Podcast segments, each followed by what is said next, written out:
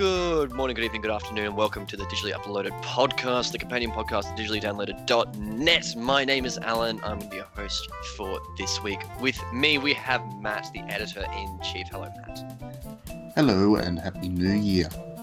Hey, it's New Year's. Yeah, happy New Year's, is. everyone. I probably should have mentioned that in the introduction. That You would probably have been should something have. that would have made sense. All right, well, let's go back then. Happy New Year, everyone. And we have Matt this week. Hello, Matt. Happy New Year. happy New Year to you, Alan. we also have Trent. Hello, Trent. Hello. Um, Happy New Year. Yeah. Harvard, save me. Harvard, save me. Hello, good morning, everyone. That's all of us this week, so we can jump right into the podcast, right? And save Alan from this whatever he's got himself into. Look, I, I don't even know half the time. Um, we do have a little bit of things to talk about this week. I think it's one of those months coming up in January where there's not usually a lot that's going on, so we're going to be a bit more free form, I believe, which will be exciting. We'll see how we go. Anyway, we've got some Mike, uh, Mike, Miku to start us off. Alan's lost it. Alan's on the, Chris, the, the New Year's cheer. I've lost it for years at this point. I haven't had it for 24 years. Um, we are going to start with some Miku. So we'll be going right into that and then moving into the games coming out in January. Matt, what's the song? Uh, let's go with Romeo and Cinderella. That's a good classic one.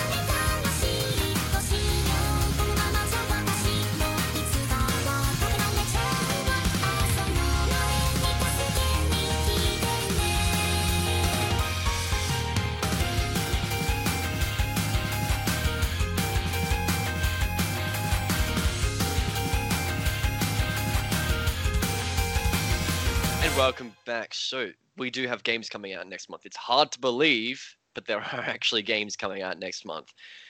So, we have a list of them. Matt, would you like to begin the enunciation of said list? We do. There are indeed games coming out in January, which is always good. It means you have stuff to play if you've somehow managed to finish everything that's currently on your backlog. But um, yeah, there's there's a few games. There's not as much of obviously because it is the start of a new year and January is the quieter part of the year, but there are some interesting bits and pieces. We'll start with the PlayStation 4. The first game on PlayStation 4 that comes out in January is Iris.Fall. Um, I have no idea what that is. I don't think it's going to be anything particularly interesting, but it comes out on January 8. And there you go. That's the first game on PS4 that you'll be able to play in this year. Um, but fast forward to January 14, I know there will be some people that play this. Uh, Scott Pilgrim versus the World, the game complete edition comes out on yeah January 14. Then on January 20, you've got Hitman 3, which is cool. Oh, that's coming out. It's pretty cool. People like Hitman. That's much earlier than I thought it would be. There you go. You can play it in January. Um, then PS5 game as well, I believe. Then we've got a game called Cyber Shadow coming out on January 26. Have no idea what that is, but it has the word cyber in it, which means it's going to be better than Cyberpunk just by default. Um, Because it probably works on release.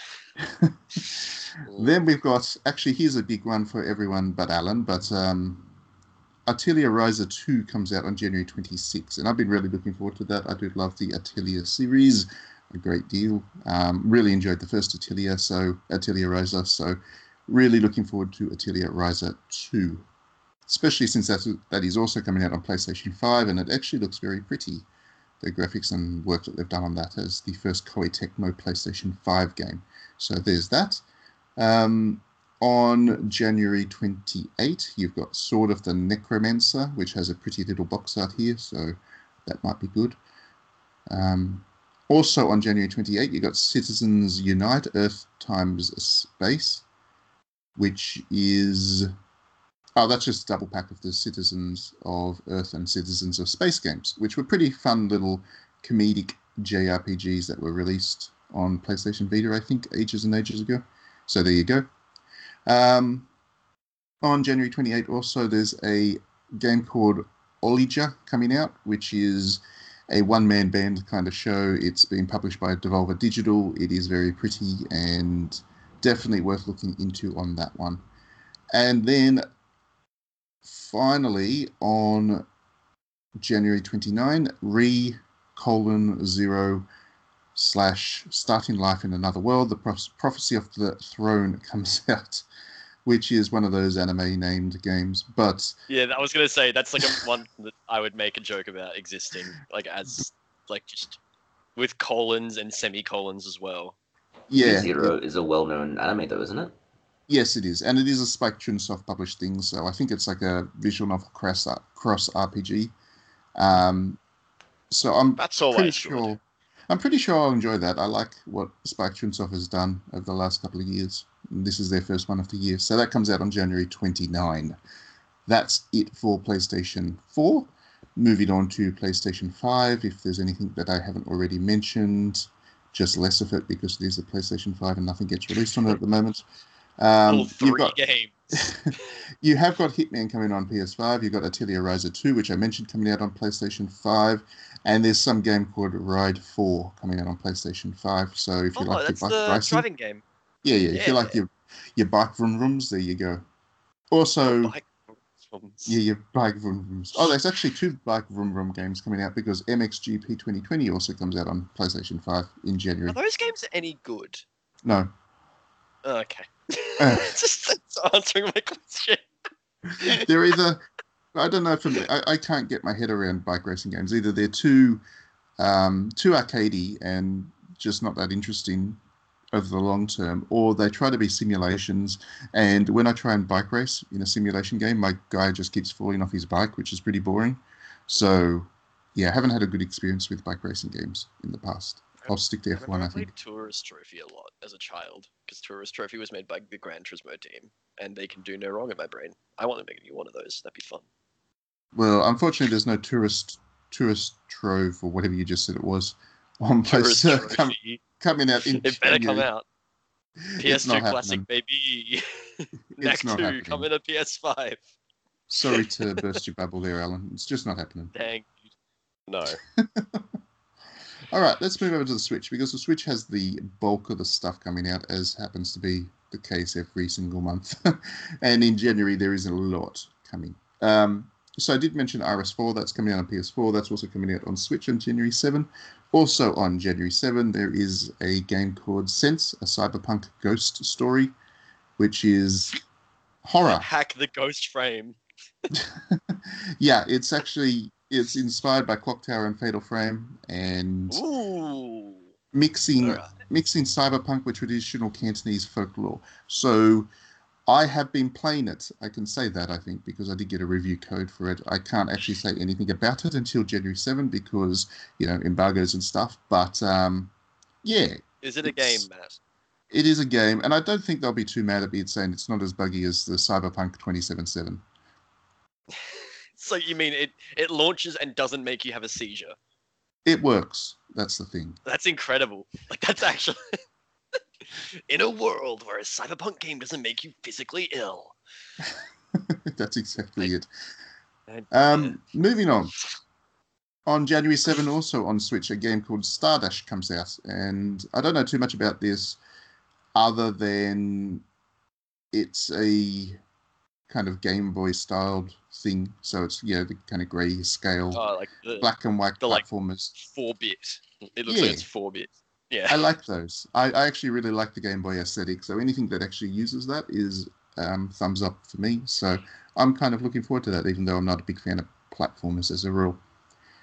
Also on January 7, there is a RPG adventure game coming out called Werewolf the Apocalypse Heart of the Forest that is set in the Werewolf the Apocalypse um, pen and paper RPG world, which is an offshoot to the Vampire the Masquerade.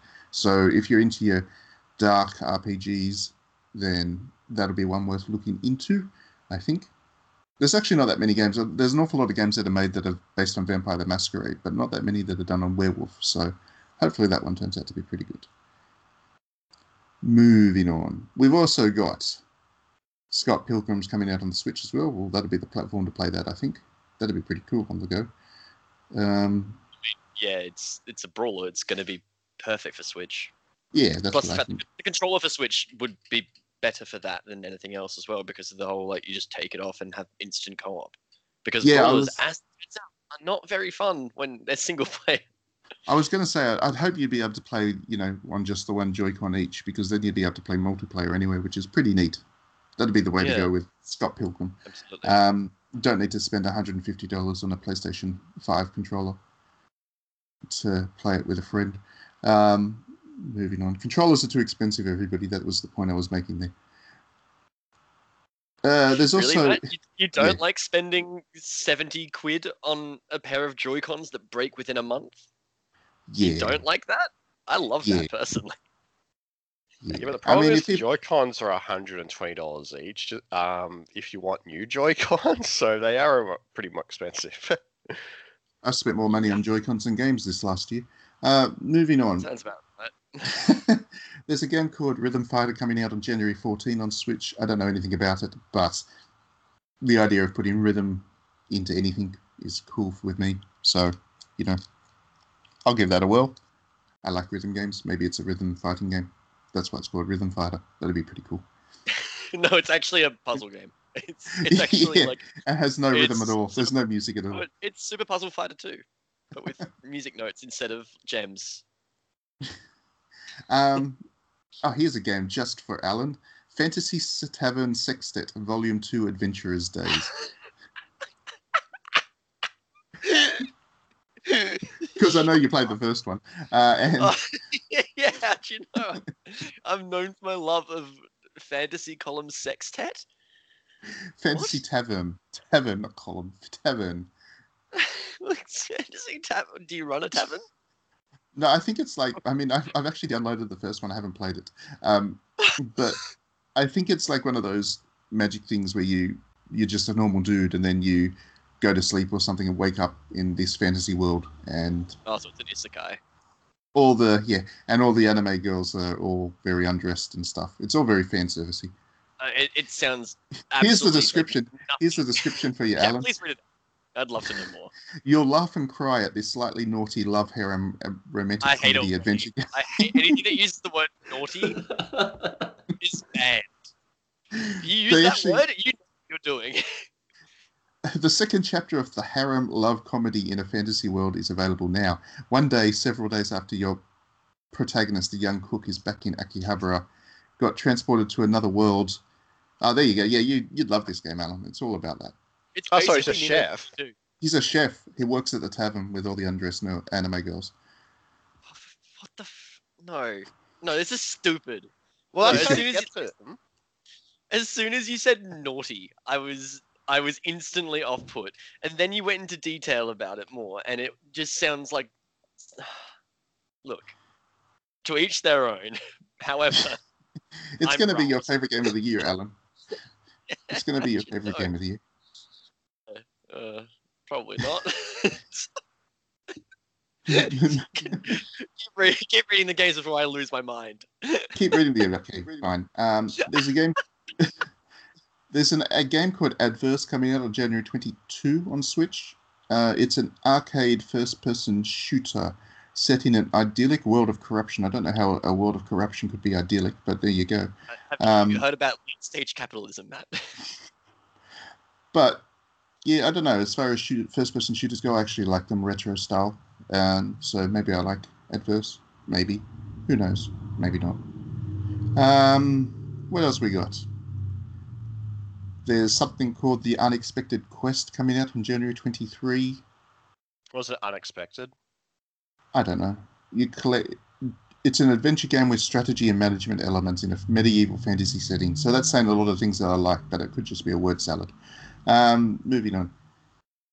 We've got Atelier Ryza 2 is coming out on Switch as well. If you've got a PlayStation 5, you probably want to play it on that because it's all pretty and stuff. But if you've got a Switch, there you go. You can play it on the go. Then we've got a game. Oh, this, this is one that I've actually been looking forward to. Uh, I've seen the screenshots and whatever, and it seems to be my kind of thing. It's called Heaven's Vault. It comes out on January 28. And yeah, you play as an archaeologist exploring a strange region of space called the Nebula with your robot sidekick, hoping to uncover the secrets of a long forgotten past. But if you look at the screenshots and stuff, it actually looks pretty interesting. So keep an eye out for Heaven's Vault. I'll probably be playing it. Uh, what else do we got?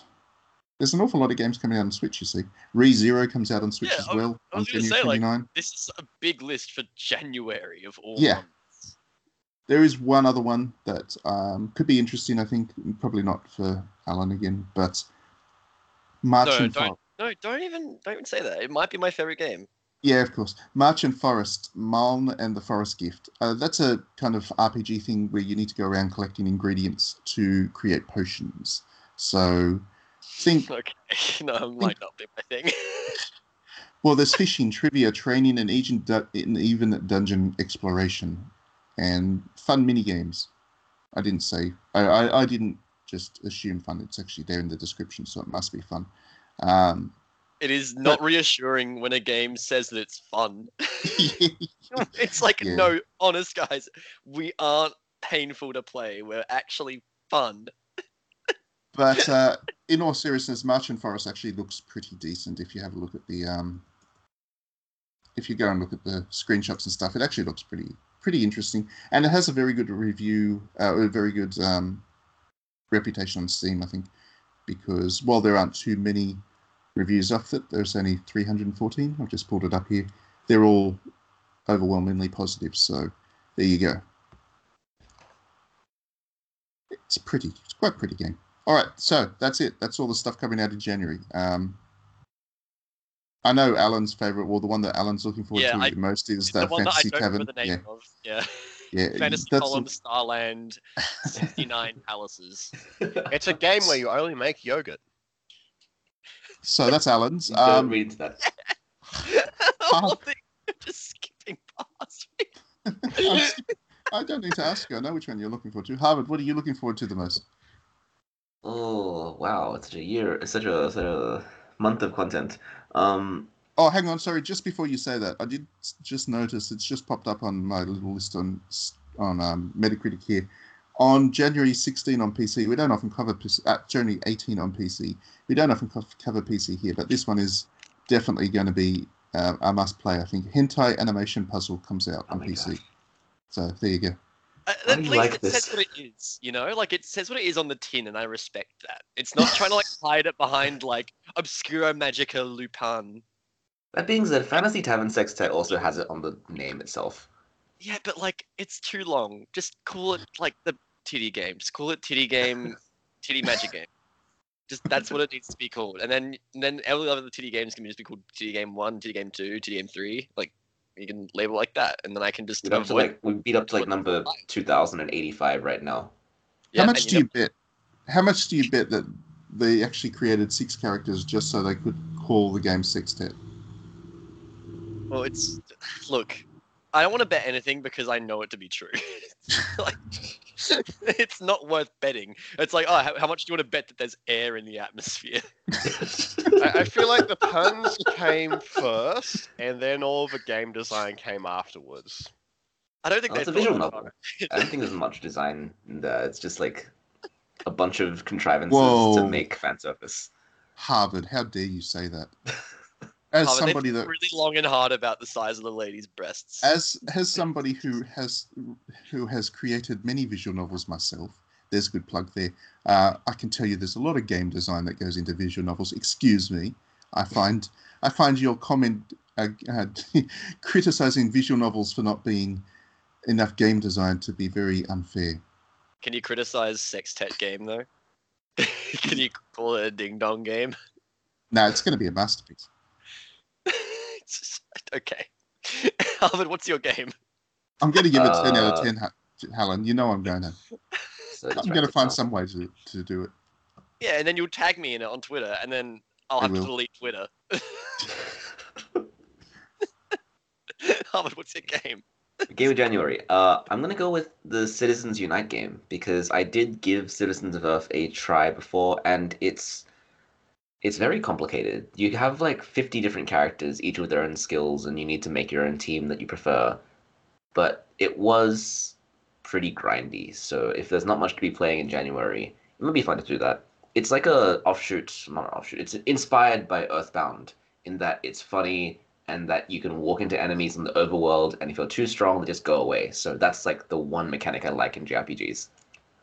Yeah, I mean, I quite enjoyed the original Citizens. I didn't play Citizens of Space, but I did play Citizens of Earth, and I thought it was quite good.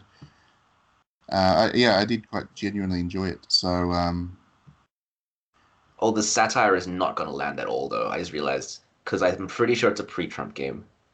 it is a pre-Trump game, and it's all about ca- lightly making fun about corrupt politicians, which is, um, yeah, it'll be interesting to play it again now. And um, I uh, no, I need to stop the podcast for a moment. I'm upset. No, okay, so I'm gonna upset. link. No, no, I'm not allowing this this travesty to happen. I'm I'm derailing this shit. Okay, I'm gonna link when I when this podcast is uploaded. There's gonna be a tweet that's gonna be attached to this that uh my good friend Mr. Matthew Sainsbury has posted on Twitter, tagging me with what I assume is the sextet art. It is. I found, I found some great art from the Sextet game, which I've Look, just tagged Alan into it in a tweet. At least it's not like actually porn. it's close. It's closer than It's- you. It's close. Does she have a tail? It's closer than you think, but further than you'd hope for the sextet game. Just like anyway, look, I, I'm I'm gonna go Well- silent now. now, now that I know you're interested in the game, Alan, I'll just I'll, I'll send you lots of screenshots over the next couple of weeks. Okay. Great, it's always what I want. Uh, but yes, back to Citizens of Earth. It's um, it's a good game, I think. Uh, but yeah, you're right. It'll be interesting to replay it under the whole um, post-Trump era to see whether that has changed the context and texture of the humor or not. I think it might have. Maybe. Uh, moving on, Trent.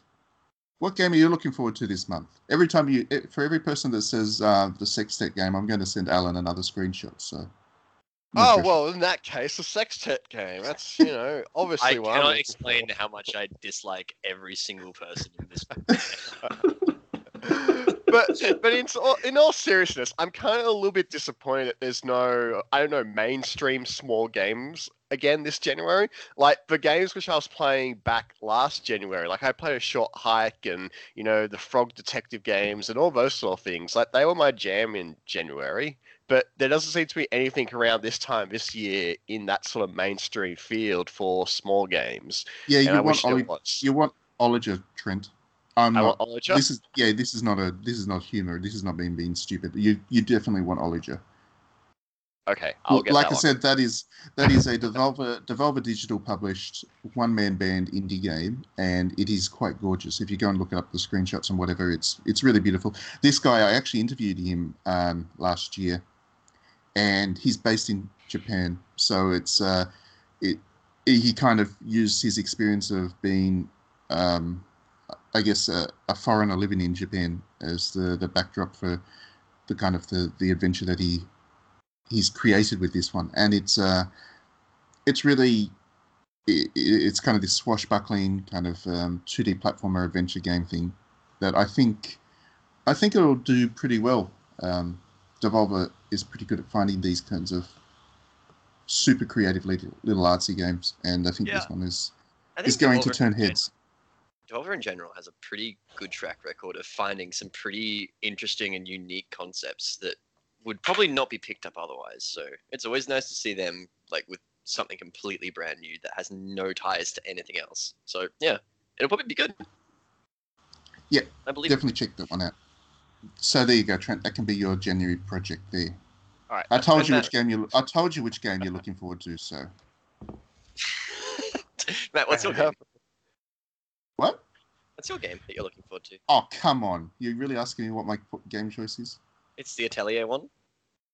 Oh yeah, hang on. That game's coming out. Hey, You got too distracted by the sextet.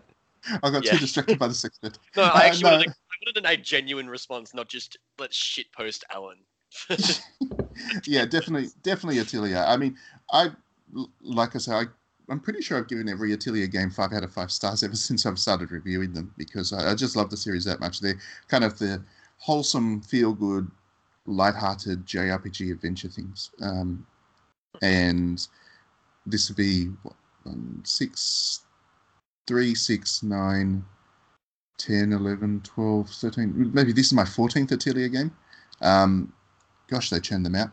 And yeah, I, I really enjoyed the original Atelier Ryza.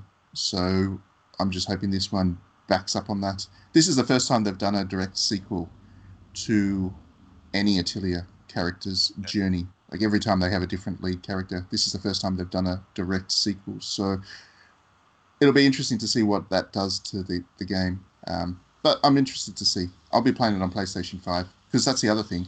It's an actual JRPG on PlayStation 5. That's, Yeah. if- I mean, unless you count, um, t- technically Demon's Souls counts as a JRPG I on would not count PlayStation that 5. as But an action RPG.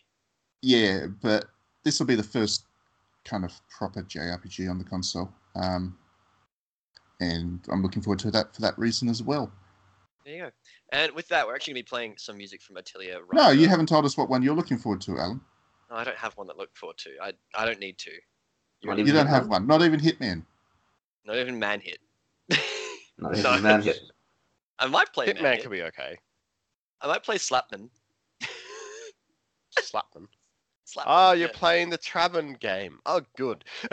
we can No, I'm move just gonna on. run around slapping people with fish because that's what you can do in that game. That game looks pretty good. I might play it. I don't know.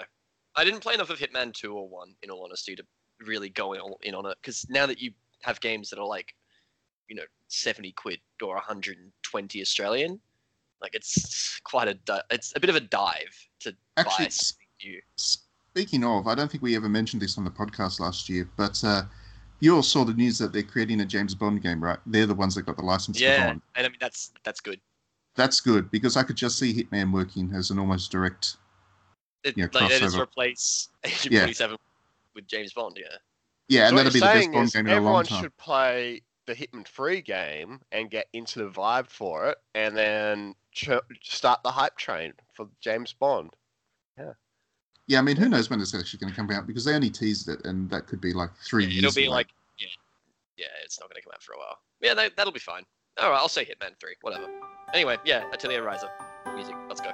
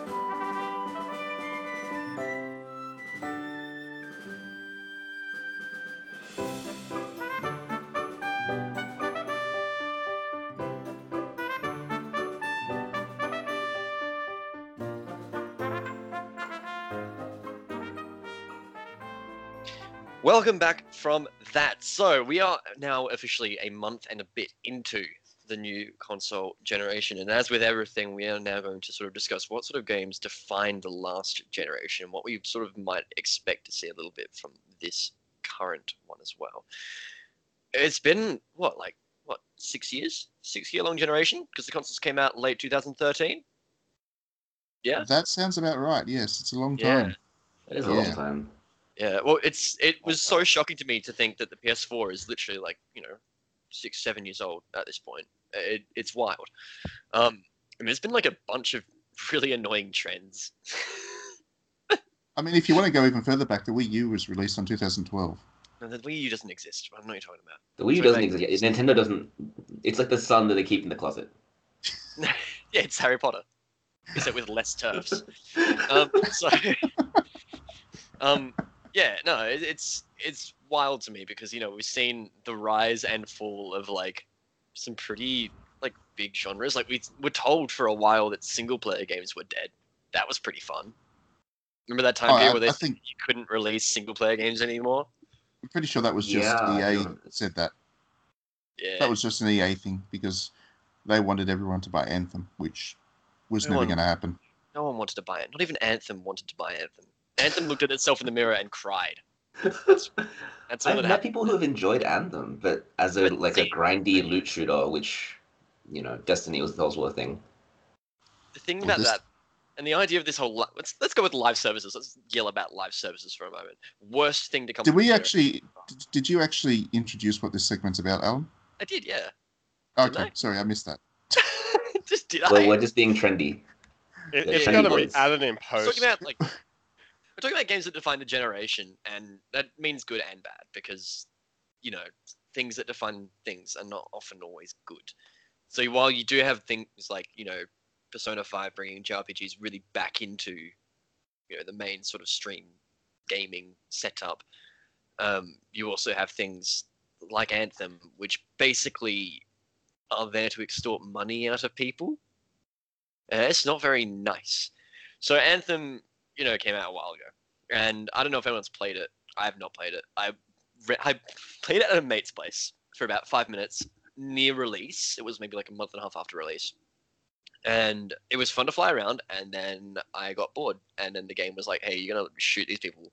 So I went and shot those people, and then the game said, "Hey, you're gonna shoot these people now," and they have a different color on their head, so better, better watch out. And then that was the game, and I was like, like, what's the what's the point behind this? Why is this any like better than playing Diablo 2 40 years ago on my, you know, graphics calculator in under a rock. You know, like it doesn't make any sense. And I think it's this worse than trend- that. Like because Diablo Diablo two had a point. Um, Diablo 2 did have a point. Anthem doesn't. Anthem was fun to fly think- around.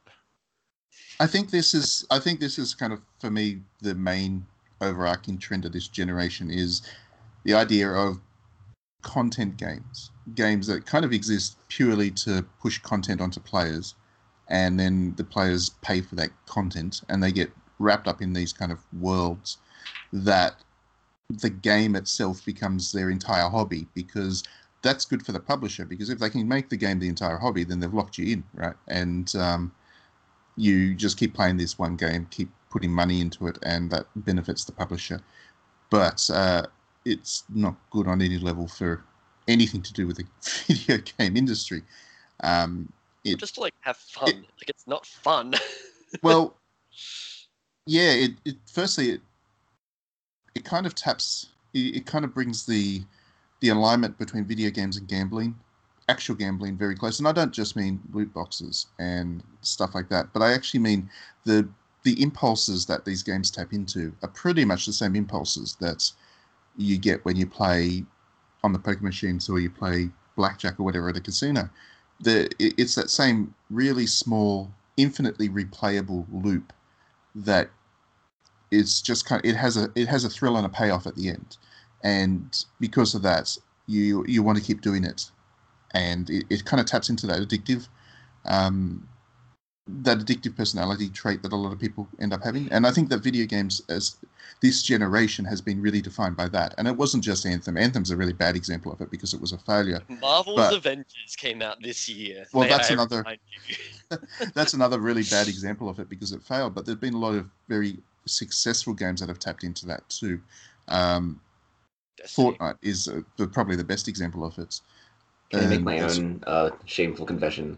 I re-downloaded League of Legends because over the New Year's No. period, I was like, I have some time, and then I played for about a week or two, and then one day I was making breakfast, and then I burnt it because I queued a game as an idiot, and I was like, why am I doing this to myself? And then I got rid of it again. Well, League of Legends is another good example of it. These kinds of games are, are really good examples of this content-driven um, It's this industry. battle pass thing. Yeah, you can play it forever. You you want your money's worth, and then you Which think, the well, I better play every day. And Yeah. after that, it just becomes a routine. I have to plan around playing a forty-minute game of League every single day for the rest of the year. It's it's fun if you enjoy it. Like I'm not judging you guys, but it's a lot. It Sounds like and it's it's funny actually. Just as we talk on this podcast, there's a one of the trends on Twitter at the moment. Um, I'm still on Twitter because I'm looking for images to send to Alan. You can stop. um, but actually, one of the trends on Twitter at the moment is talking about Farmville, which shut down is shutting down. I Wait, think what? today.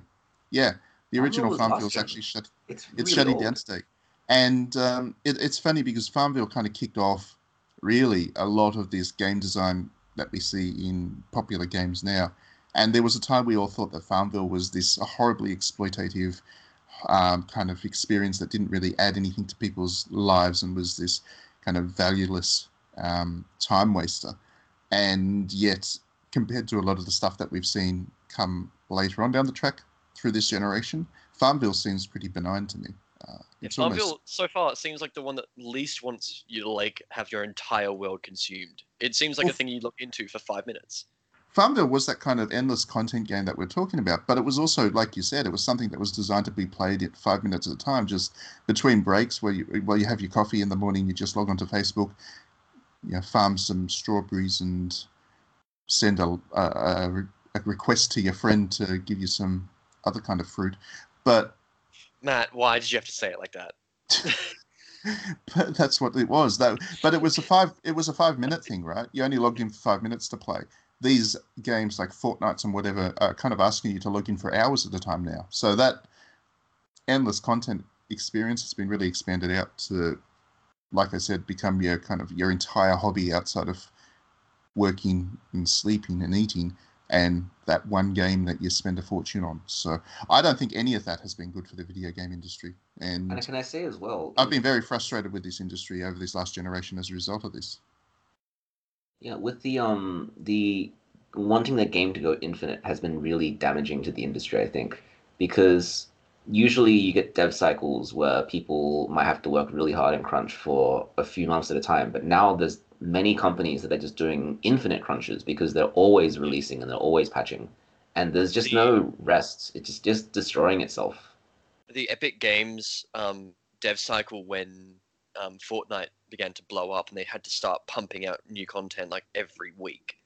Apparently, that was hell, and like just the worst thing to work in, because yeah, there's no end. You you don't have an end. You have a job, of course, but that means that it's coming at the you know at the behest of your sanity and your actual physical health.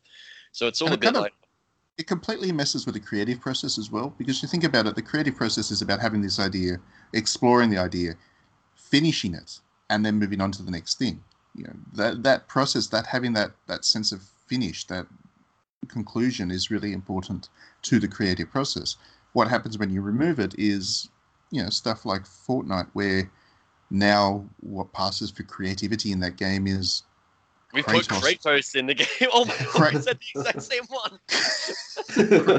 I was about to say Kratos doing that stupid Yeah, hair, doing the, the the, the, flossing dance, but you know, that's that that doesn't come across as particularly creative to me. And um, again, I Wasn't I all like, the dances stolen anyway in some degree a or lot of them were capacity? stolen. Yeah.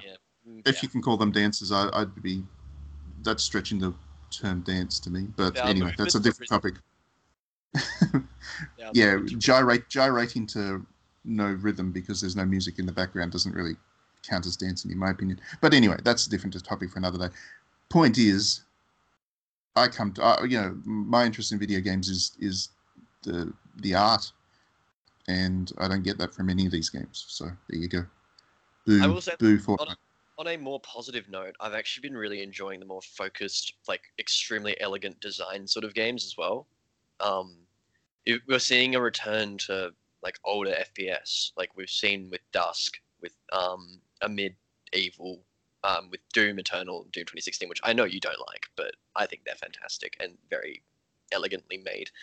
Um, Yeah, but like then you don't like fantasy sextet, so you know, your tastes are a bit what? weird. wait, Sextet, what? you're a little bit your your tastes are a bit weird there, Alan.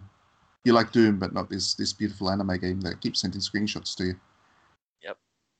Yep. There's, le- there's less blood, less gore. It's more wholesome for the whole family. oh no, I don't know if I'd say wholesome about that one. No, there are holes in it, but they're not. um, yeah, things that are like sort of really refining that. Like I know it's a bit of a meme at this point, but Among Us is actually quite good in terms of just you know taking Mafia and really honing it into its own thing. Controversial I- statement. Among Us is good. Yeah, I know it's a good game. I actually, I'm. This is also my second hot take of the day. I think that Unfortunate Spacemen is a better game, personally, because I like that sort of game much more. Unfortunate Spacemen, for those who, who don't know, is a game where you play it in first person. It's Mafia in first person with The Thing from John Carpenter's The Thing, and It does sound cool, but you need you need that immediate teachability. You know, like I, I can give my friend my phone and say, "Here's Among Us," and they can learn how to play Yeah, it exactly. in 30 seconds. Whereas first person, you got to be like, "Here's how you crouch. Here's how you jump. Here's how your source jump. Here's how you know it's it's a mess." Yeah, exactly. That's what I mean. Like the the I prefer that personally because I'm obviously freaking You're more of a gamer. yeah, don't say that slow in my in my face, please. um, but yeah, I, I really like this sort of like really focused, honed in experiences that we're getting now, and it means that you know, even like, I don't think they would do it, but I think my parents could probably play a single round of Among Us and not throw up, which like you know that's pretty impressive. So I like that little trend. That's a nice little trend. See, that's like the that brilliance ethos behind stuff like um, Farmville. Is that um, Farmville is really what kicked up all of this to begin with, and all this exploitation. And the brilliance was that you know, as a greedy, if you were a greedy CEO, you'd love the whole design behind the game because suddenly, like people on Facebook, like family, uh, old people, like you know that sort of thing, they're playing F- uh, Farmville. They understand the concepts in like five seconds, and they're hooked to it. Like that's like if Among Us had like the same sort of, you know, buy this and then suddenly you're like a sparkling. Oh, they like- could have made it. They could have made it a And they real kind of like, are. scumbag game. They haven't They're, done they're a hat game. They're, they're entirely funded by hats. Yeah, it is a little bit. Oh, of a so it's a. Steam game. It is also free on phones, right? Yeah, yeah, but you can spend money to buy hats for your character. It's literally a hat game. It's TF2. Everything's TF2. Yeah, Every it's game TFT, is TF2. everything's TFT.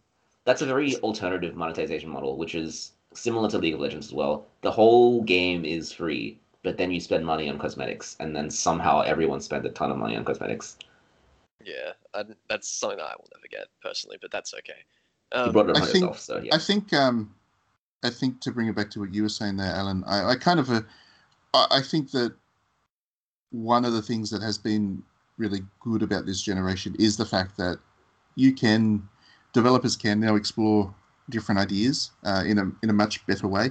So for for a really good example, um, Itch Itch only released in 2013. Like it, it only launched as a platform service. So it's a Which new, great. it's a it's a this generation thing, and Itch has given all these developers who are one man bands the opportunity to get their games out there, also to release things in prototype form, get feedback, and so on and so forth. And yeah, one of the great things about this generation, we've always had independent developers, of course, but this generation feels like the first time that they've really they've been kind There of liberated. Yeah, yeah, they've, they've been kind of free to genuinely do whatever they want. Um, and there's more platforms that they can release on. I think consoles have become a little bit more hostile towards independence, but I don't think that matters anymore. Um, where once you really needed that console release to have any hope of having a viable business, you look at stuff like um, like Among Us is a good example of that. It only came to consoles after it was already a huge success on um, PC and mobile. So Give me in mind, it failed when it launched. Like it, It was did, a it did, it took- 2018 game. it took a long time. So these things are positive signs, I think, for the industry and anybody who wants to be creative. That we like to criticize, you know, that AAA space for being content driven now. But there are stuff that's there's really interesting stuff that's been done by Matt, much smaller people. You don't understand, Matt. The game where there's an angry lady and she wants to kill the other lady. And I mean, bad. It's pretty. It's pretty like deep stuff, dude. I mean, the the video game industry is that open that even I can publish games now, and like that's that's pretty cool. Yeah. that wouldn't have That happened was- previously. God bless Itch. Itch is the best thing that's happened this generation. I'm not even being sarcastic about that. I love Itch. Well, shall we? Shall we pause this discussion here then, and then we'll come back and talk about what we hope to see more of in the next, in the next generation. Well, you are the- you, you are the boss man, Alan. So if you'd I like am- to pause right now, you Yeah, can pause gonna, right now. I'm gonna pause right now.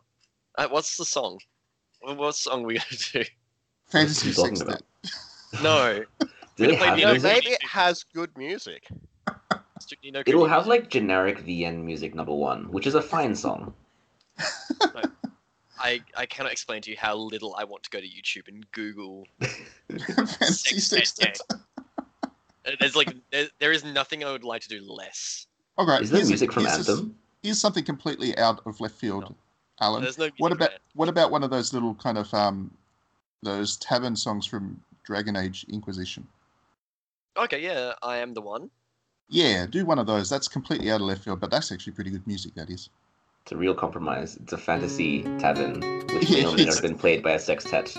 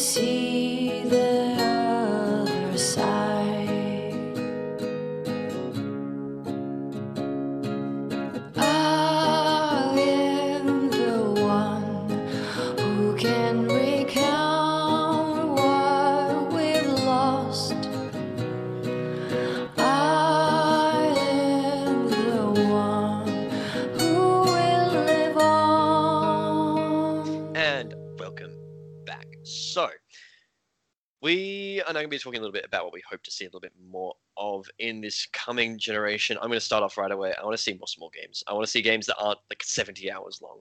I want to see a game that just is a contained experience and doesn't try to make me do a whole bunch of nonsense. And Um, finishes, right? Like it ends. It has an end Yeah. point. That'd be Yeah. nice. That would be personally ideal. Um, I for One of the you who things-. Oh, sorry, go first. I was just going to say one of the things that really pisses me off. This isn't about the industry, but actually the people that play these video games. Is the minute that they enjoy a game, they start saying, "Oh, where's the sequel?" It's like not every game needs a sequel. You know, um, sometimes a game can finish, and that's okay.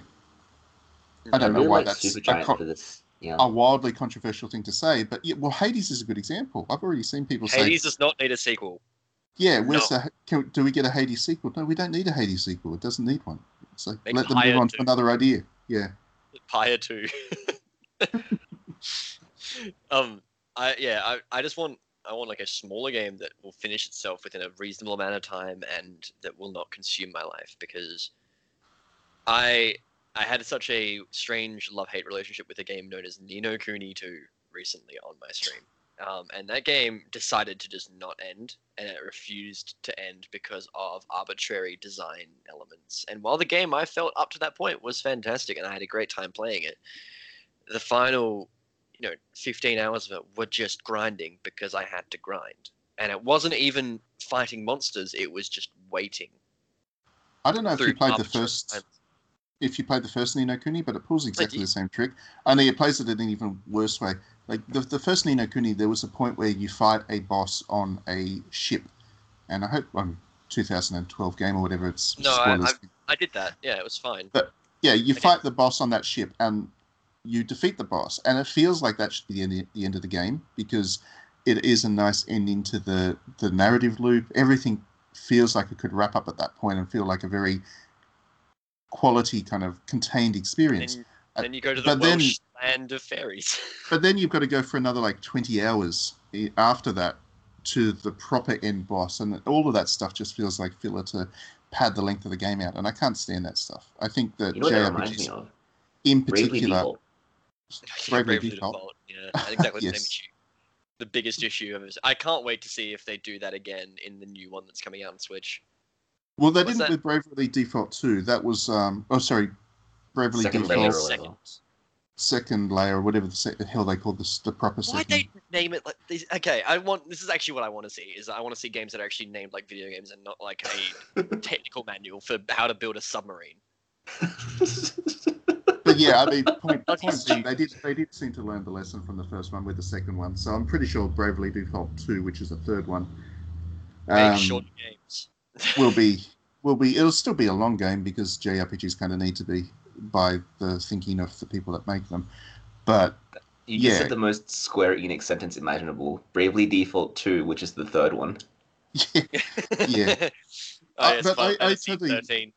I totally Three. agree with you, Alan, and I reckon that uh, I reckon that um, especially you know JRPGs being my favorite genre and whatever, um, I would like to see them shorter. There's a great game, absolutely wonderful game, beautiful game that I played last year called uh, Haven, and it's an RPG, but it's about a dozen hours long to finish, and it feels like that's enough. It didn't need to be longer than that, and it was actually really nice that it was able to. The developers felt confident enough to let it finish after 12 hours. And I would like to see more RPGs kind of pitch to that space rather than this 50, 60, 70 hour must, you know, um, mega, you know, uh, epic. Uh, I don't think 5. most games.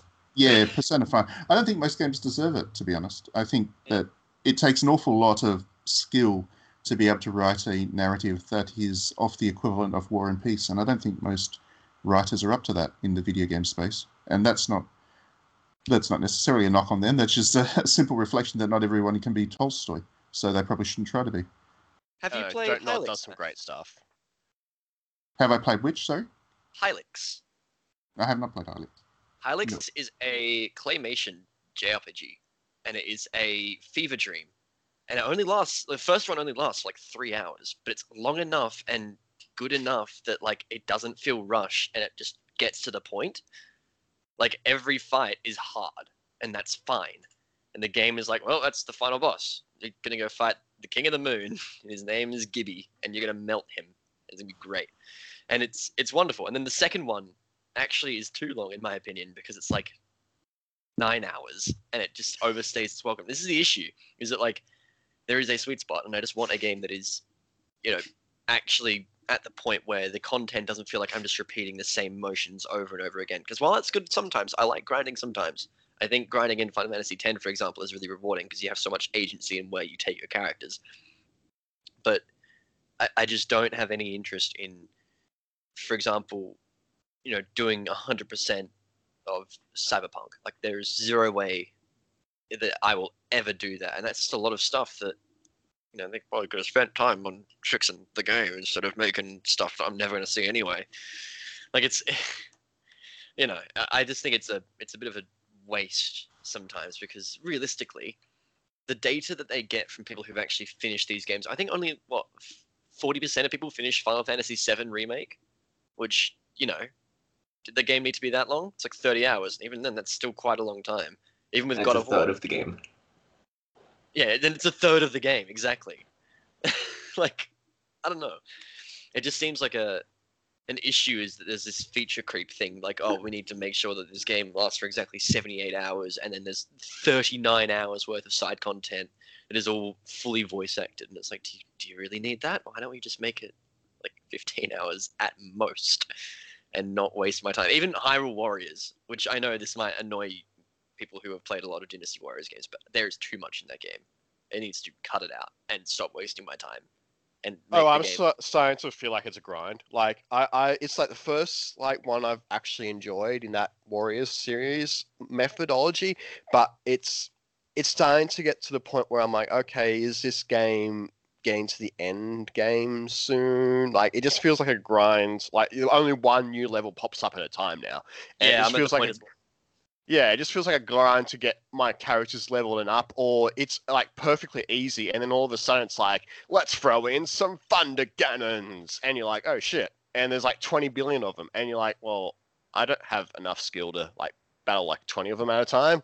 Like that's where I'm up to in the game, and it's driving me insane. Yeah, Can I just roll back to Trent calling uh, the Warriors games a methodology? I think that is the perfect word for it. That's that's so wonderful because we don't need to call them genres. We don't need to call them Souls likes. We can just say design methodology, Dark Souls methodology, Warriors methodology. It's awesome. FPS invented a word. no, it's Doom methodology. exactly right. Like Doom is an FPS, but the methodology is you move fast and you shoot things and you dodge things. Skate fast, and you eat ass. Speaking of that, I want more Tony Hawk. I want more Tony Hawk games. That's my next thing. Oh, you should play Skatebird. I played a little bit of Skatebird when it was like a free demo, like young songs ago. Like it was a tech demo, um, and I was considering playing Skatebird, but it doesn't have Scar in it, and I want Scar to return. So I'm only gonna buy games with Scar in it from now on. That's That's my thing he's looking forward to is just more Scar. Yeah, it's on like a big like whiteboard behind me. I'm just like shouting, "More Scar!" Going back to Tony Hawk, a true Tony Hawk game would be like from like a third party developer which is no one's ever heard of. They would ha- not they would technically have the um everything to do about Tony Hawk, like be able to make the character designs and all that, make him look like Tony Hawk, but not the name. And then it'll be like, hey, this game's like Tony Hawk. Are you related to Tony Hawk? Sort of meme. That that would be a true Tony Hawk game. Trent, that game is called Session, and I'm not even, I'm not Yeah. sure if it's out yet. It's also called Skate. It's also called Skate. no Skate is different. Skate is like fondled or joystick in a specific way. I'm sorry, oh, so Skate it's fans. sex tech.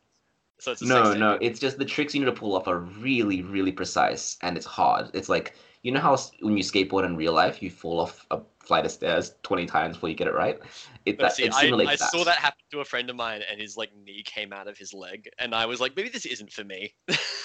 so Yeah, but, but Skate has all the failure in it, whereas Tony Hawk is just the success. Like you can do cool tricks with one button in Tony Hawk. In Skate, you will fall over all the time. yeah, I respect that. But yeah, I want more. I want more extreme sports games. I want to bring back Wave Race. Bring it back. Oh, that would be sick. Yes. Bring back SSX. Bring back all those like extreme punk games because I miss it. And With all more- the the janky '90s soundtracks, oh, I want that. Oh, dude, I want to hear it's tricky behind every single video game from now on. It is a travesty that that game has not been released, and it's entirely because of it's tricky. like, We Work has ruined that song for me. I can't listen to that song anymore. Oh no. But can you play SSX tricky though? it is trick, trick, trick, trick, tricky. It's tricky. Yeah. No, I want those games. I want those games back. I also think I want less online games. I don't care. I play like three online games at this point. One of them's Counter Strike because I hate myself. The other two are like Apex because I hate myself. And it's like sometimes. Oh, I don't even play any other games at this point. I can't believe that I thought that we are moving to an era where online games have finally fixed their online connectivity issues. No, And no, we're not there yet. We're still not there yet. Shut it down. I mean, Work on it. Get back to it. Harvard, Harvard, we're in a situation where Nintendo is making us pay, you know, thirty dollars a month for something that does not work. Oh yeah, but Nintendo's Nintendo. We all thought this would happen. Yeah, but Nintendo's making you pay for the NES games. Like you're just getting free the online. games that If you think of it like that, yeah, I can't wait to play like forty hours of like, I don't know, Panel de Pon. Like hell yeah, dude! I can't wait to play Panel de Pon for all of my time to justify spending thirty bucks on Nintendo. You say that as a joke, but no, I would actually do that. Panel de Pon is awesome. But also, all the SNES games are awesome. It's not Mean Bean Machine, so I don't respect it. I think it needs Game Boy games at this point. It's like feels stagnant. Like I'm not a lot of people uh, into NES or SNES games, like especially people which were born after games got good. Uh, so, you know, I, I just feel like it needs some Game Boy games and maybe some Game Boy Color games. We definitely need some remakes, um, more in that Zelda style. We need uh, Oracle of Ages done. Like more people need to appreciate the Oracle of Ages series. Do you know what I want to see this generation, which I think Matt will really get behind, is proper archive, proper archivalism, whatever. Games that came out a long time ago should be more available. I, I Yeah, would wanna like to see companies f- campaign and fight for games that have been lost to be available on modern systems. Which was, it seemed like an ethos of the PS3 era, and it kind of got lost in the PS4 era. I would like Yeah, to see right, that come the- back. The Only- PS3 only- only because- It was only of interest to the companies as long as they could make money from it. That's the Yeah, that was the thing. basic reality of it, unfortunately. I would like to see the companies be willing to step back and just not go and sue people that go and put their games on, you know, Wayback Machine or Internet Archive or whatever. Sorry, Internet Archive, not Wayback Machine. Um, because, yeah, the problem is a lot of companies still maintain their copyright over these things, even though they have no intention of releasing them. And as a result, we end up with these games that are going to be potentially lost. Um, I, I mean, a good example would be Farmville. Uh, it's going to go away, and whether you like Farmville or not, it should probably be preserved since it had a pretty pretty big impact on the industry. It but was unfortunately- 2008. It's not going to it's not going to be preserved because why would they? They're not going to make money from it. So that's the that's the unfortunate problem with um, archiving. I would like to see the industry do a better job of it. Come to the realization that the movie industry did too late. That these things actually have value and should be kept and preserved. But um, unfortunately, I think that's not going to happen. as much as of I'd like it to. uh, speaking of uh, Farmville in like- 2021 too, as that Flash is now gone, and so Yeah, all Flash the is gone. Flash games that we grew up with are now gone. yeah, that's another good example of that. All the Flash games are gone. Um, Super Smash Flash. Oh, they shouldn't they shouldn't be and not, not many of them were great but they should be kept and preserved because you don't just preserve the things that are good you preserve everything that's in important um, or has had some kind of impact on the industry uh, the thing Sonic beating up Mario. the the thing i'd like to see if I um, the thing i'd like to see i guess is i'd like to see platforms i guess i'm thinking of itch when i say this is the main one but i'd like to see more platforms come become available in some way on console as well i'd love to see a company like nintendo do a partnership with itch that developers working for itch can now publish their stuff and it will be available on the switch as well via an itch platform uh, app or whatever on the console. Because again i'd like to see i don't know I'd, I'd like to see some of these walled gardens that are consoles start to open up a bit more. Because at the moment it seems to be going the other way. Sony and microsoft in particular are getting very hardcore protective about what's been allowed on their consoles, and I would like to see some kind of alternative to that emerge, whether that's a Nintendo partnering with itch or whether that's just another console coming that will play That was itch the games. Yeah, Matt, you're describing the Ouya. No, not the Ouya. I- I'm talking about one that would actually be a, a good game, a console. Um, one that doesn't spit spiders into your face when you open it. Yeah. no, because one of the things that I've really loved, uh, enjoyed this year, one of, or last year, what it kind of kept me sane Oh. through lock through lockdowns and whatever, was buying all those little emulation consoles from China. I've got like a pile of them now, and putting my emu- my ROMs on them and being able to play them on the go. And I actually got, for example, on itch, there's a bunch of new Game Boy games that have been developed released that developers have gone and limited themselves to what the Game Boy was capable of and have produced Game Boy ROMs as a result. You buy them off itch, you download them, you put them on one of these emulation cons- cons- consoles, and you've got a new Game Boy game to play. I'd like to see more of that happen this generation, and perhaps some kind of formal console, not just a Chinese uh, emulation thing, come out that recognizes that. I think Analogue was a good example of what I'd like to see more of, actually. Um, so Analogue is, is a uh, Swedish, I think, Swedish console manufacturer, and they've gone and created a new Game Boy, which will play Game Boy cartridges, and they've partnered with Game Boy Maker to encourage developers to create new Game Boy games and stuff. And that would have been a really neat console. Unfortunately, it sold out in like 10 minutes when they put it available, but Have you still not gotten yours, Matt? I haven't even had a chance to pre-order one. Um, Wasn't it I- a really odd time as well? Like it was an American. well, for like- Australians, yeah, Aus- obviously, if it was America, it would be They put- they put pre-orders. They put pre-orders live at about 1 a.m. in Australian time, and by one o seven, they'd sold out of their pre-orders. So it was a, it Good. was a nightmare. But I'd like to see more of that kind of thing. More creativity with consoles, these micro consoles, these little kind of concept designs, and yeah, I'd like to see the hardware kind of reflect some of the creative stuff that's happening with the software side of things. That what about that great. console with the hinge thing, like the crank? That console, which is coming out. Oh, wasn't that a Frank. meme one? That was a no, meme that one. was no, that's a real console that's coming out. Oh god, that was real. Yeah, that was yeah. real. It looked fun. It looked like it. It looked like a delight to play with. I would have liked that. Um, I didn't get a chance to get that one either. But I don't think The it's issue um. that if if it ever yet. came out, if it ever came out to me, I would 100% be so distracted by the crank that I would never play any games. I would just shout about how it's being cranked. And He would just be Don't- singing Crank That in the background forever. I would just be singing "Crank That, Soldier Boy." But oh, he made consoles this year too. Remember that? that that would be that would be that, that kind of that console. I can't remember what it's called, but it would be a delight to play with. I think it'd be creative, It's different, called it's called quirky. the Play Date. It's a beautiful Play date. There you yellow. go. Play date. That's it. Yes. That kind of thing. I'd like to see more of this year. I think that would be my my number one wish. Just more It's creative little- 149 USD. experimental things that um, yeah just because this this industry is too top ended on the AAA stuff and it's just getting more and more generic and it's exhausting to deal with so having stuff like the playdate will largely be what keeps me interested in this industry i think Yeah, fair enough.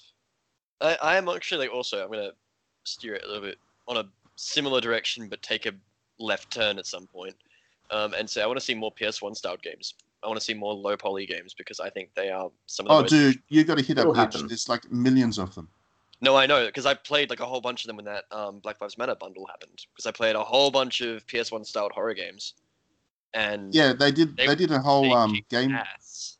they did an entire game jam around that Yeah, the uh, horror the horror game jam. It was amazing. There was a lot Yeah. of really good stuff in there. There was. It was awesome. Um, so yeah, I want to see more of that because Lost in Vivo is still the one that scares me the most out of any other game. It's still the game that I cannot play because I get worried. You're about is- to hit that era, Alan, because uh, the people who grew up with the PS1 games are now becoming game developers. So we're gonna leave Metroidvania territory, which is like the SNES era, and we're gonna enter PS1 era. Hell yeah, dude! I can't wait for the PS2 era where everything just becomes Jak and Daxter. it's gonna be great. I I'm feel all like we for it. just ignore that era. It was just a horrible era. Like We don't need to revisit it. We just need to make good games. How do you not like good game? Jak and Daxter is a good game. No, I don't accept that. That was my first like console game, and I loved that. That was great. No. Anyway, And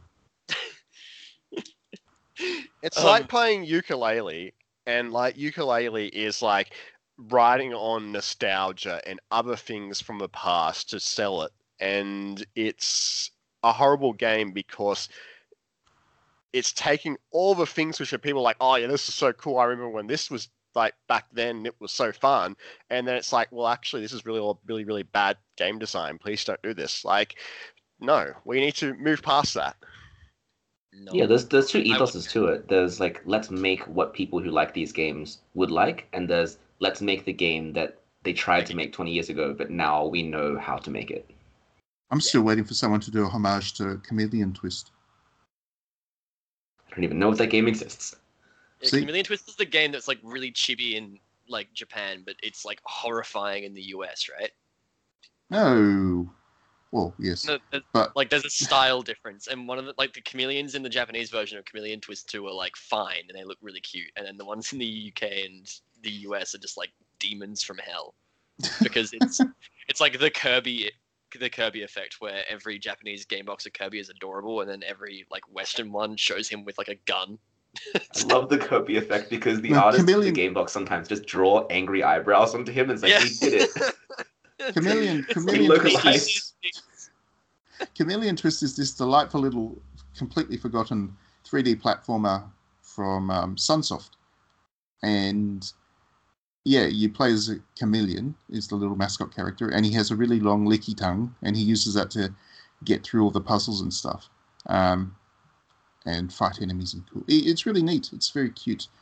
Um, there were two of them that were released on the N64, and it disappoints me that nobody's inspired by them because they're great. I mean, Yooka-Laylee kind of because you have a tongue in that game. Kind of. No, No, okay. no. I was wrong. I'm sorry. bad, Alan. Bringing up Yooka-Laylee, naughty. Yooka-Laylee in the Impossible Machine is really good. Banjo. Kazooie sucks. I agree. I think it's boring. I, it's I get very snoozy at. I think the music's fantastic. I think the art design is fantastic. I think the gameplay makes me want to die. Anyway, we're gonna go to some music right now from Banjo Kazooie, and we'll come back.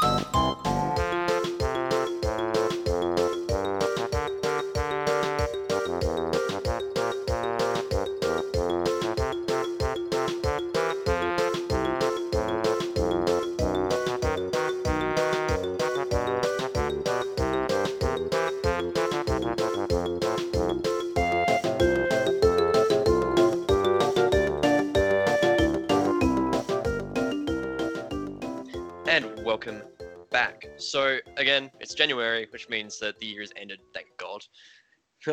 oh, glad 2020 is over. it's relatable corporate humor. Um, so we have uh, obviously a year's worth of games we need to talk about, and we're all going to go through and give our rough sort of top three about what we liked the most that came out last year. I'm going to try and start off by just doing one game and I am going to actually say that I really liked Visage. Um, for those of you who don't know what Visage is, it is a it's it's a Kickstarter game that I kickstarted back in 2016, I believe, just after PT got taken off the PlayStation Store. Um, and it is a game that is pretty much PT. Um, it is the same sort of strange, puzzly sort of thing. It's a great time. It's pretty scary in all honesty. Like it, it has gotten me more than a few times, which is impressive because I don't really react unless like it's actually proper like intense. Alan, And- what you get scared by rats in dusk? Okay, you can't say that. No, I no. The rats in dusk are startling. This is more like I'm uncomfortable and want to like not be playing the game. The rats in dusk are evil. I don't like the rats in dusk. They're spooky. You should all play Dusk though. Dusk is not gonna be on this list because it's not that good, but it's very good anyway.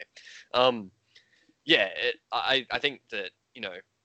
It's, it's very rare to have a game that is so oppressive in its atmosphere by just making a house spooky, and it, they managed to do it really really well. So I'm actually doing my first one to uh oh god what's it called Vis- visage or visage? Visage.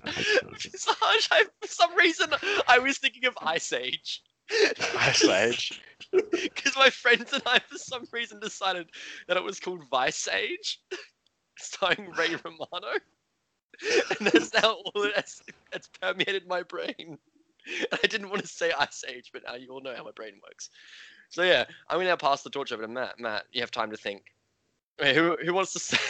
We didn't plan this very well.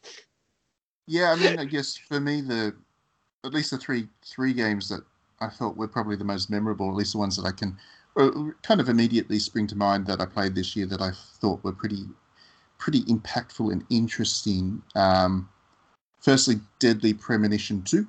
So Mhm.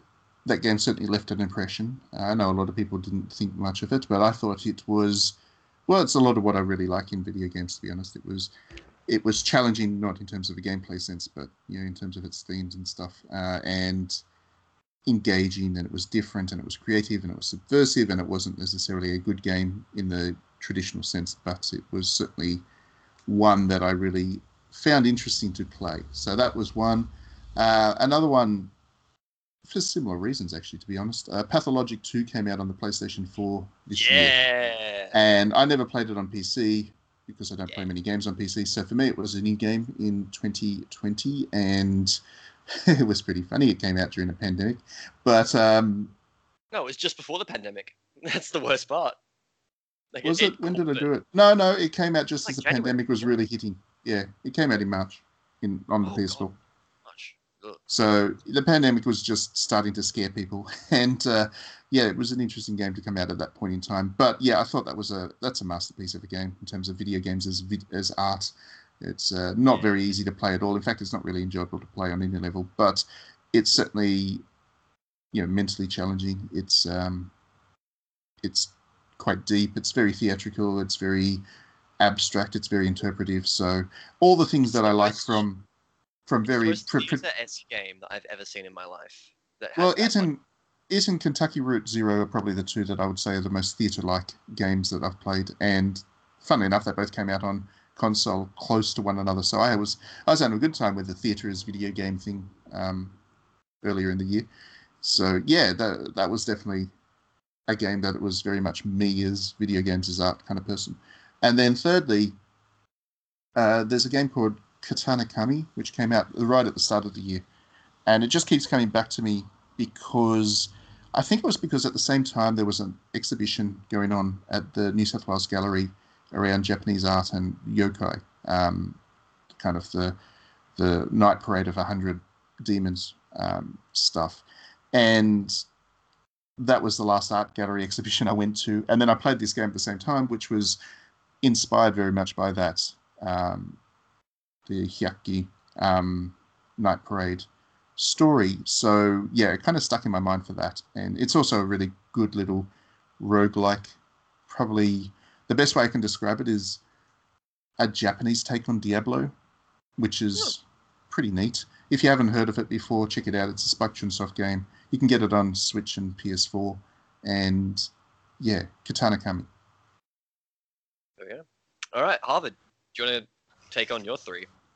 Uh, look, my mind is a blur, but I'm gonna say three games. Might not be my top three, just three games that I remember liking last year. Uh, first one is this one's really getting to me, but it has to be Nexomon Extinction.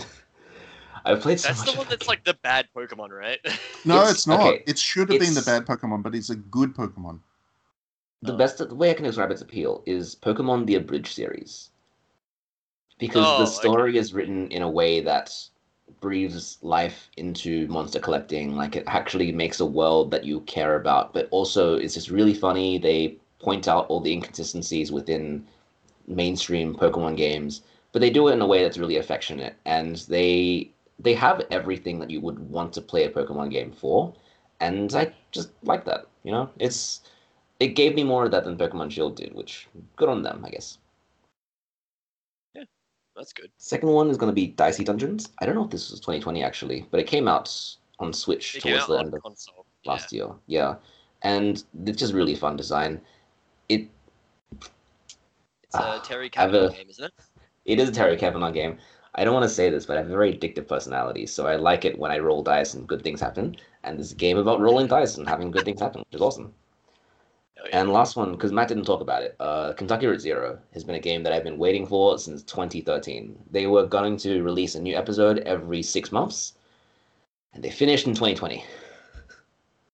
but it is a wonderful game. It is a game which, if you think America right now is extremely cooked, it's a game which explores the inconsistencies and the paradoxes behind America as to how it got so cooked. But it's also just a very beautiful game about how life can be really difficult and really challenging, and how all those existential questions are just at the back of all of our minds.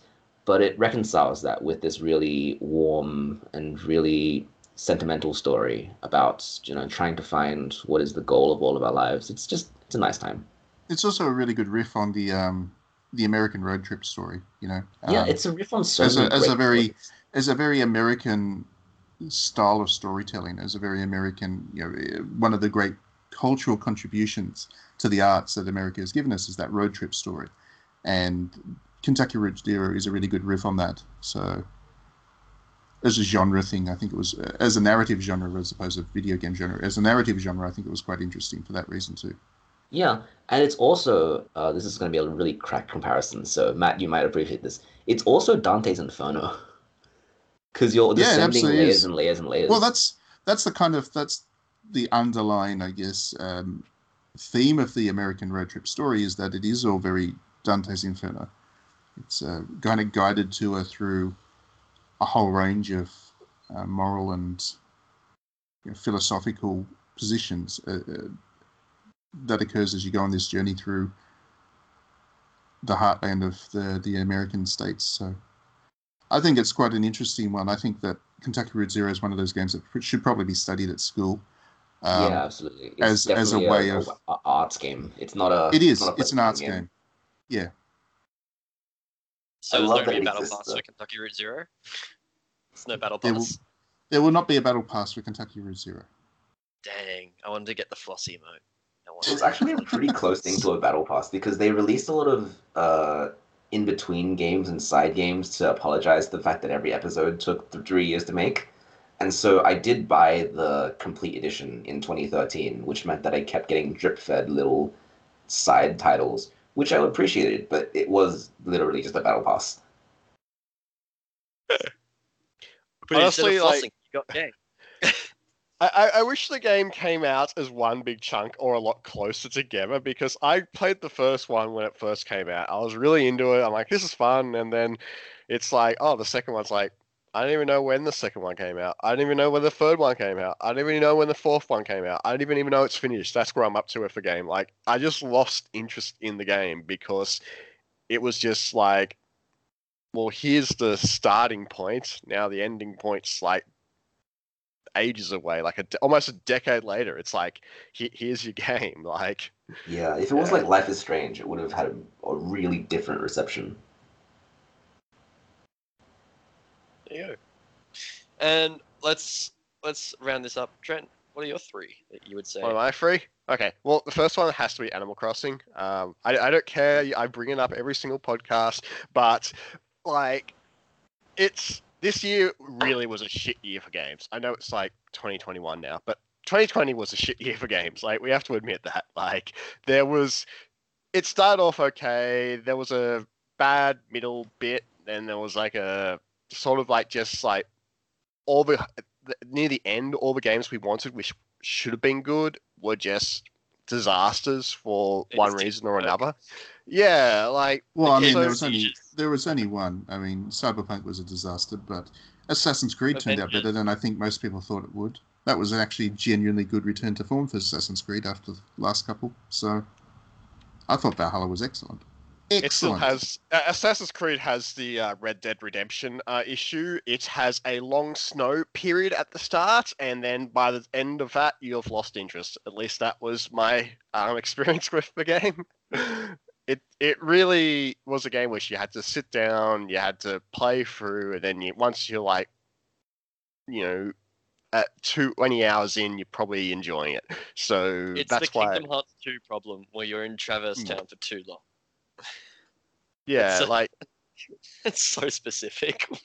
It needed more sorry. quick beats at the start, and the introduction could have been a lot quicker and more fun as just like a quick time events rather than that weird walking through like that village. Like it should have been quick beats and then into the gameplay. It's it, it was it was a horrible horrible experience at the start.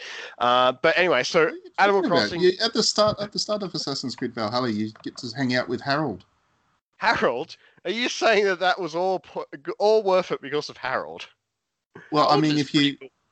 if You you know think the- of Assassin's Creed as a history game, then the fact you get to hang out with the first king of Norway was pretty cool. I didn't know much about him actually until I played the Assassin's Creed ruined Valhalla. every single Civ match I've ever had in my life because he yelled at you if you don't get votes.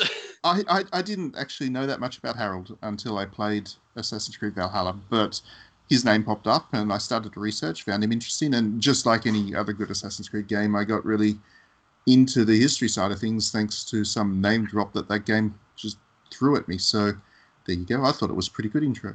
Hanging out with Harold, he was a pretty cool dude. Made it worth it. Hanging with Harold Coach. sounds like a 90s era sitcom. Harold, anyway, so we've got Anyway, we've got um Wait, we've Harold. got Animal Crossing. Animal Crossing. All right, so so my so my next no Harold in game. Animal Crossing.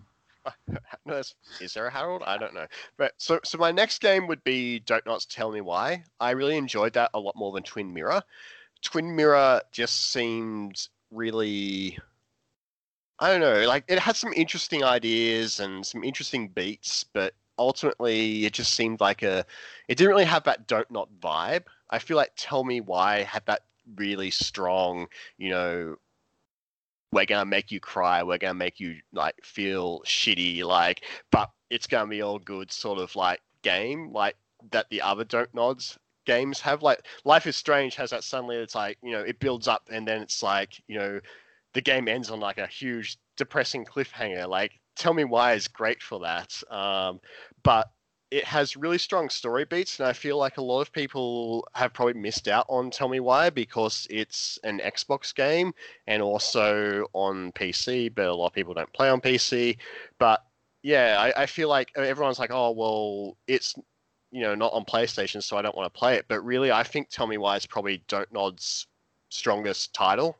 I feel like a lot of people just should play it, and not just for the transgender stuff. Like it really has a lot of strong beats in a lot of um, the stuff they do with you know the, their parents um, and other you know emotional beats around that. It really does some interesting stuff as well with um, the children that when they were children like they had like this whole weird you know storytelling thing with like trolls and stuff like it has some fun cool stuff with that so yeah everyone should play tell me why I, I would am play. say it- right I would now, play it if it wasn't on Xbox. I would definitely play it if it was. it's on pc it play it pc I keep hearing the name and I think of Ain't Nothing But a Heartache.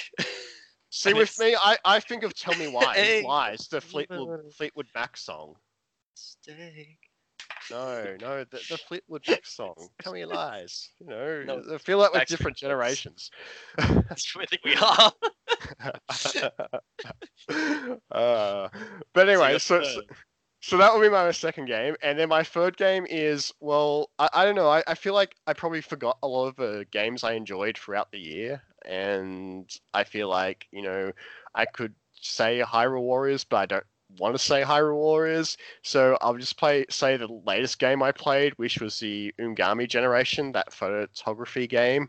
That was really fun, and you know, taking some cool photography, and plus playing it as two, like the original and the DLC all as one, sort of made it feel like more of a complete experience. So I was, you know, there was some really cool stuff they did, you know, with like the level design, which works well for photography and it has some great music and it has like a giant fish which is like dolphin which is like a dj and she's a bitch it's so great the dlc is definitely better than the main game speaking speaking of, not that I played that one, um, but I, I totally would have mentioned Paradise Killer if I had have played it in the last year. But I've only just started it like two or three days ago, and um, it it's excellent. Like if you haven't played Paradise Killer, you got to play Paradise Killer. All right. Well, It's brilliant. yeah. Yes, I is there any music from that game? Sorry. Is there any music from that game? Oh, it's There's so much music from that game. You have to play music from that game. Okay, It's well, so yeah, Paradise we're Killer. finishing. We're finishing with music from Paradise Killer. There's so much good music from that game. Yeah, You'd love the soundtrack, Alan. You'd Like, love uh, uh, it. Yeah, seriously, it is what this- Cyberpunk should be. This is not. This is not a game that just me like that Alan would not like. It's not. It's not one of those. This is It's a game not. you would like, Alan. You would really like Paradise Killer. All right, I'll have a look for it. I'll actually, I'll. This is this is the thing is that when it's not shit posting, I'll actually listen to your recommendations because you don't have bad opinions. Yeah, this this one not me shit person. Everybody should play Paradise Killer. Um, again, I didn't get the chance to play it this year, uh, last year. Otherwise, I would have mentioned it. But yeah, it it's the real deal. Fantastic. see my And I problem is I mentioned couldn't get into it I, I, I got to, i need to get off the second island There we go.